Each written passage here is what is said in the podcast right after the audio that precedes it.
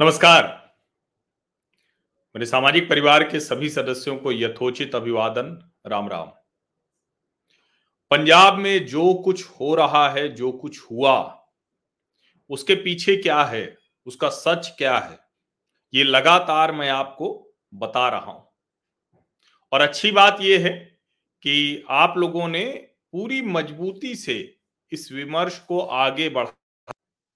और जो लोग एक मनगढ़ंत कहानियाँ बनाकर जो पूरा विमर्श छीनने की कोशिश कर रहे थे, इस बार आप लोगों ने उनको बहुत मुंहतोड़ जवाब दिया है। और ये बड़ा ज़रूरी है, बहुत आवश्यक है कि सच के साथ खड़े होने वाले लोग बाहर निकल कर आए। जो सच का विमर्श है, वो मजबूती से आगे बढ़े। और कल जब प्रधानमंत्री नरेंद्र मोदी की सुरक्षा में बड़ी चूक की खबर आई और कांग्रेस पार्टी ने कहा कि नहीं नहीं, ये तो वहाँ सत्तर हज़ार की कुर्सियाँ थी, सात सौ लोग थे। और फिर जब मैंने अपने एक सामाजिक परिवार के भेजे सदस्य के भेजे वीडियो को दिखाया, उसने कांग्रेस आईटी सेल का प्रोपागेंडा ध्वस्त कर दिया। उसके बाद से लगातार मुझे लोगों के फ़ोन आ रहे हैं, बातचीत मैं कर रहा हूँ और उस पर मैं आपको निश्चित तौर पर बताऊँगा जो भी जानकारियाँ मेरे पास आ रही हैं।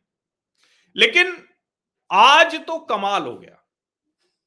मैंने बताया था कि कैसे चरणजीत सिंह चन्नी ने खुद ही मान लिया था कि गलती तो हुई, बड़ी सुरक्षा चूक हुई।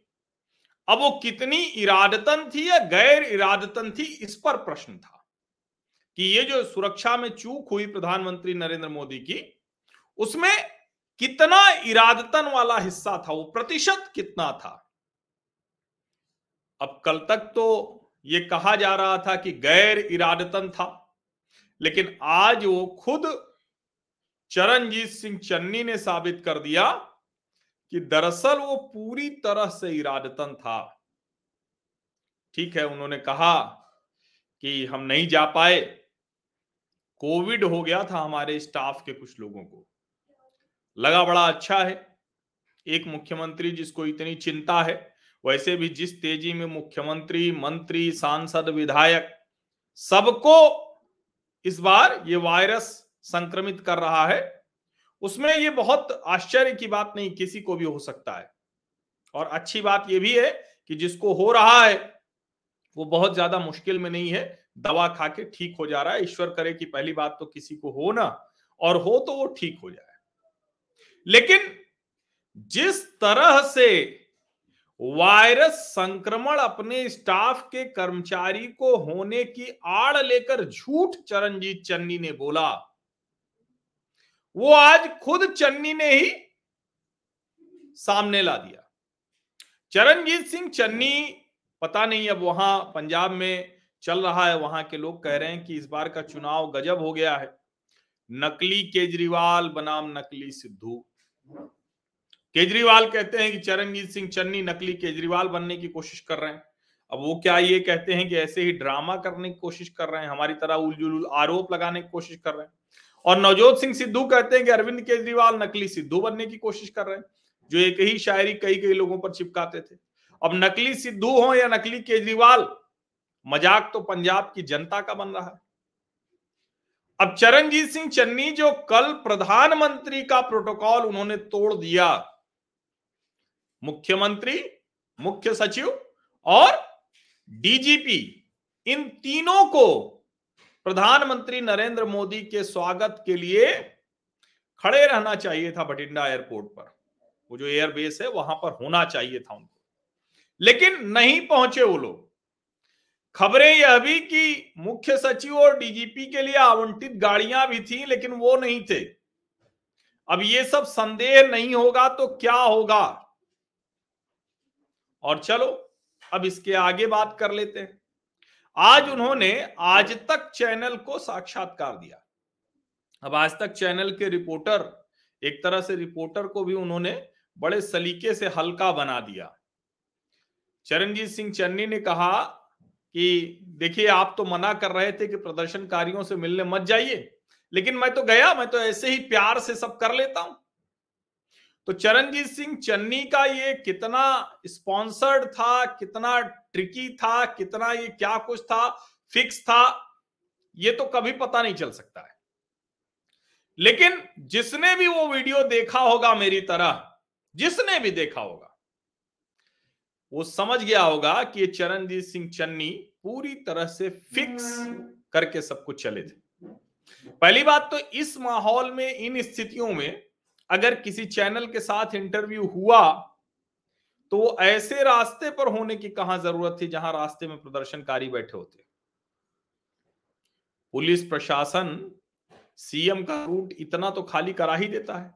लेकिन चूँकि ये साबित करना था कि कल प्रधानमंत्री नरेंद्र मोदी के रूट पर भी प्रदर्शनकारी किसान यूँ ही बैठ गए थे, ये यूँ ही साबित करना था। अब उसमें दिखता है कि वो कितना स्पॉन्सर्ड है, कितना फिक्स है। और सबसे बड़ी बात कि जब वो मिलने गए तो जो बेचारे रास्ता रोक कर खड़े थे, न तो उनमें से कोई बोल पा रहा था और जो हाय हाय मुर्दाबाद के नारे भी लगे, वो बैकग्राउंड से ऐसे आ रहे थे जैसे स्पॉन्सर्ड हो। और उसको मतलब बड़ा आश्चर्य हुआ मुझे तो कि कुछ लोग प्रशंसा में भी कई पत्रकार लिख रहे हैं कि देखिए, ये होता है, इस तरह से राजनीति में इस तरह से किया जाता है। ऐसे होते हैं। ओल्ड स्टाइल नेता बताया। अब ओल्ड स्टाइल नेता कितने हैं चन्नी तो पता नहीं, लेकिन बहुत ओल्ड ट्रिक्स हैं ये।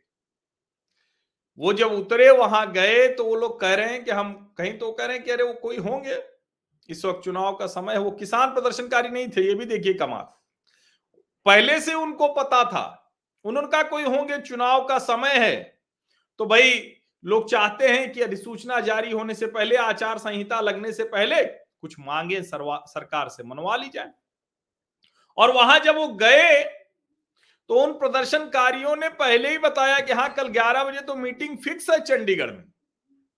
अब जब 11 बजे की मीटिंग फिक्स पहले थी तो ये फिक्स मीटिंग वाले प्रदर्शनकारी लाइव इंटरव्यू के बीच में रास्ते में कैसे आ गए? और लाइव इंटरव्यू के बीच में उतर कर जाते हैं, अपनी पूरी पब्लिसिटी करते हैं, अपना पूरा स्पॉन्सर्ड प्रोग्राम चलाते हैं। और रिपोर्टर को भी कहते हैं कि देखो, तुम तो रोक रहे थे। यानी पत्रकार प्रदर्शनकारियों के बीच में जाने से मुख्यमंत्री को रोकेगा क्यों भाई? वो सुरक्षा एजेंसी से है क्या? और मुख्यमंत्री इतना सहृदय था कि वो चला गया। और ये सब बताते हुए चरणजीत सिंह चन्नी ने वहीं पर क्या कह दिया? प्रमाणित कर दिया। ऑथेंटिकेट कर दिया। कहा, जैसे हमको आज प्रदर्शनकारियों ने रोका, जैसे हमारे रास्ते में आ गए ऐसे ही प्रधानमंत्री जी के रास्ते में आ गए होंगे। और देखिए, हम तो प्यार से ये सब संभाल लेते हैं। कुछ नहीं होता है प्रदर्शनकारी हैं थोड़ा सा इनसे मिलना होता है, इनकी कुछ मांगे होती हैं। अरे भैया तो प्रधानमंत्री नरेंद्र मोदी से कौन सी मांगे थी? और ये भी सवाल कि जब, भाई, प्रधानमंत्री का रूट होता है तो उनका, हम भी तो छोटे मोटे हैं। सीएम का रूट हो या पीएम का रूट हो, वो पूरी तरह से क्लियर होता है। और जब इस तरह की स्थितियाँ होती हैं तो समझ में आता है कि क्या होता है उसमें। जो चैनल पर लाइव इंटरव्यू के दौरान जो रास्ता रोक के था, वो पूरा स्क्रिप्टेड दिख रहा था। चरणजीत सिंह चन्नी ने चैनल का इतना सुंदर उपयोग कर लिया, इतने सलीके से कर लिया और उसके बाद भी क्या आप कहने को बचा रह गया है कि कल जो कुछ हुआ, वो इरादतन कितना प्रतिशत था और गैर इरादतन कितना प्रतिशत था? वो पूरी तरह से इरादतन घटनाक्रम था। कल जानबूझकर यह तय किया गया, इसीलिए देश भर में कांग्रेस के जो हैंडल्स हैं, उन सबने लिखा अलग अलग तरीके से ये सब कहा। एक से एक मतलब ऐसी ऐसी टिप्पणियाँ की गई कि वो अकल्पनीय है। मोदी भाग गया, चौराहे पर किसानों को रोक कर रखा था, आज उसको भगा दिया।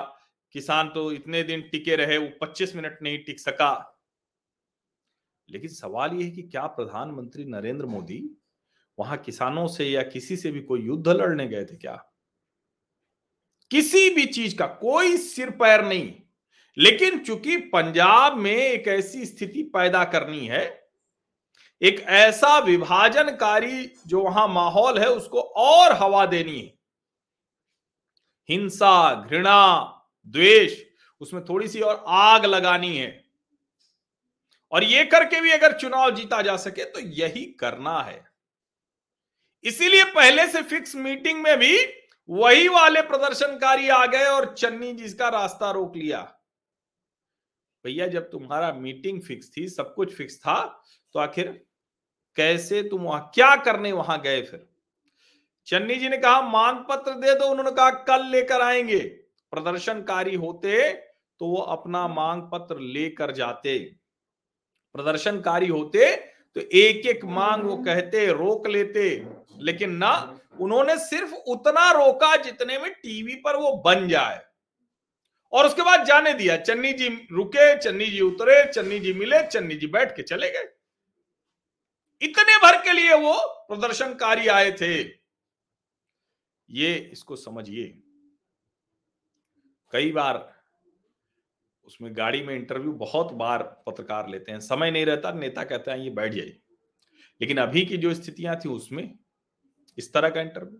और दूसरा, जब कोविड स्टाफ को था तो उस वायरस से क्या रिपोर्टर को संक्रमित करना था, दूसरे लोगों को संक्रमित करना था, अपने स्टाफ को संक्रमित करना था, प्रदर्शनकारियों को भी संक्रमित करना था। सोचिए जरा, ये क्या समझ में नहीं आता है? ये क्या बताता नहीं है कि ये इरादतन और गैर इरादतन का प्रतिशत नियत दिखाता है? स्पष्ट कर देता है कि क्या कुछ हो रहा है पंजाब में। चुनाव तक अभी बहुत कुछ देखने को मिलेगा। बहुत कुछ। चुनाव आयोग को भी देखना पड़ेगा। बहुत तैयारी की ज़रूरत होगी वहाँ बहुत बहुत धन्यवाद।